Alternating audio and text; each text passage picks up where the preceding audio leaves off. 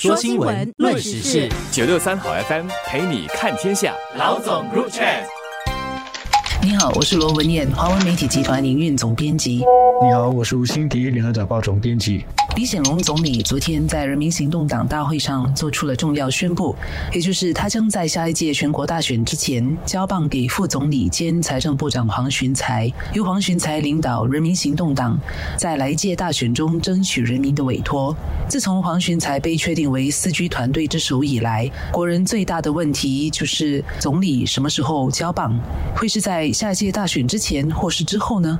这个话题今年下半年以来，更因为前国会议。长婚外情退出政坛，一华人被调查等事件，而更被人们议论。许多人猜测，总理在这个时候不会交棒，必须要由他来带领人民行动党出战下一届大选。而这个问题，昨天有了明确的答案。李总理说，黄循才和第四代团队在疫情期间展现实力，如今也越来越多的主导国家的议程。他们在新加坡携手前进运动中，同新加坡人合作。近期出炉的报告提出了重大。议程承诺要努力和开展许多重大计划，他们也在积极引进人才、加强团队。而黄循才也告诉总理，他准备好了。总理表示对黄循才和他的团队信心满满，所以没有理由推迟政治交班。现在的问题就在于大选是什么时候，总理具体会在什么时候交棒了。下一届的大选最迟呢，得在二零二五年的十一月举行。那距离现在呢，其实是有两年的时间。总理没有说他交棒的具体日期，但他有透露，如果一切顺利的话，他应该要在人民行动党庆祝七十周年的时候完成这个交接的工作。那么行动党呢是在一九五四年十一月二十一日创立的，所以呢交棒的最迟日期呢就从二零二五年十一月推荐到了明年，也就是二零二四年的十一月了。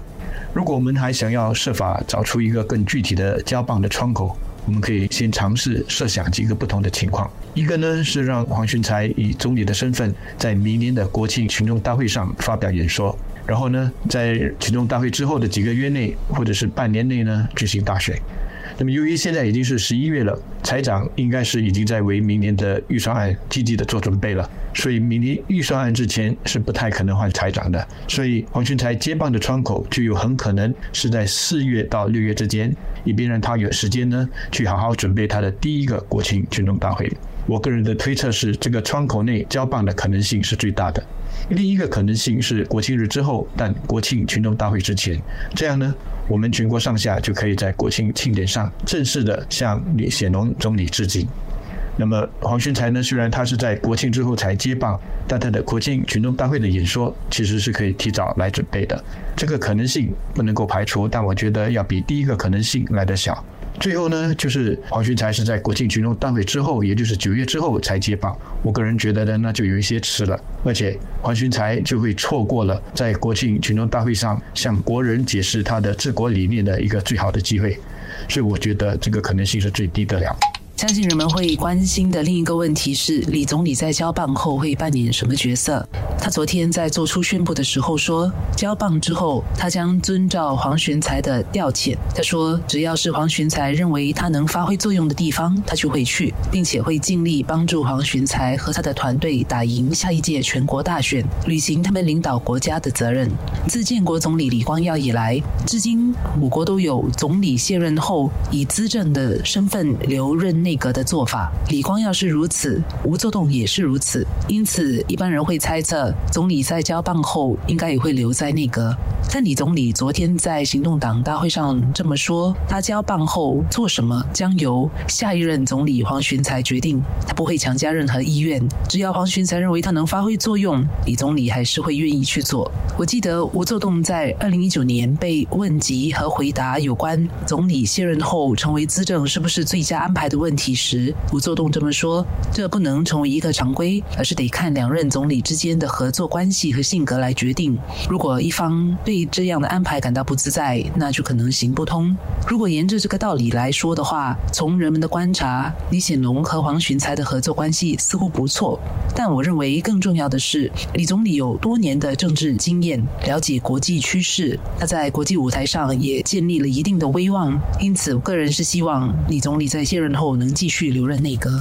老实说，我是很难想象总理在交棒了之后没有受邀继续的留在内阁里。不管怎么说，总理二十年所累积的经验还有人气，都是人民行动党下一届大选重要的资产，也是我们国家宝贵的资产。黄循才不可能不去接走。那么总理会这么说，只是表达了他对于黄循才的绝对尊重。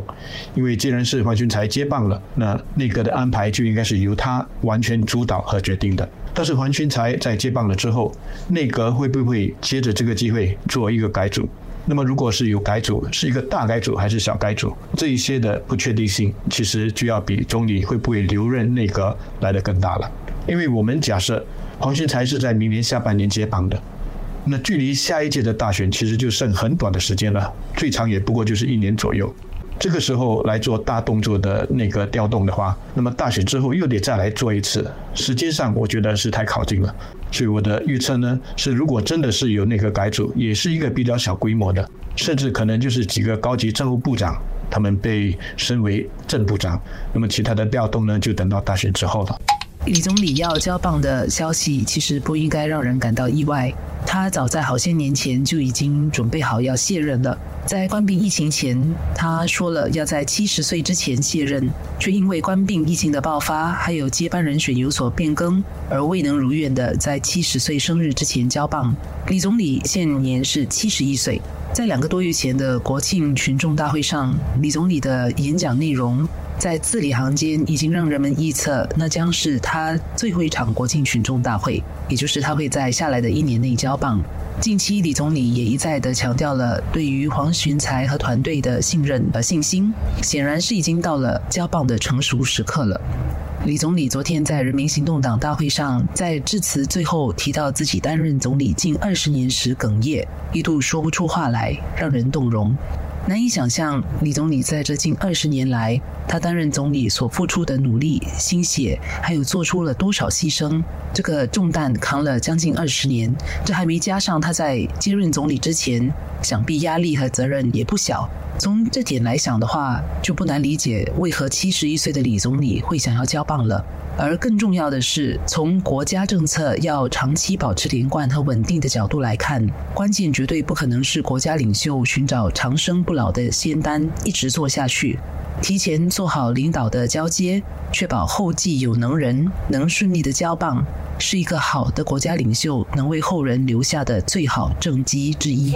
总理宣布会在大选之前交棒，我觉得给选民的一个最大的信息，就是他对黄循才还有他所领导的第四代领导班子有足够的信心，认为他们已经完全准备好了，可以让他们来领导行动党去争取选民的支持。而作为接棒的人，黄循才副总理在他昨天的讲话中，则表示说，他过去一年来特别的忙碌，正在很努力的做好这个接棒的准备。那么现在最重大的责任呢，就在他面前了。他承诺说，他会全心全意、全力以赴。那么这意味着呢，下一届的大选跟以往的大选在意义上是有不同的。选民是否认同这一次政治领导棒子的这个交接？是否愿意给黄循才和他的团队一个明确的委托？让他们带领我们的国家进入下一个发展阶段，让新加坡进入一个新的时代、新的起点，这是选民在选举的时候要认真思考的问题了。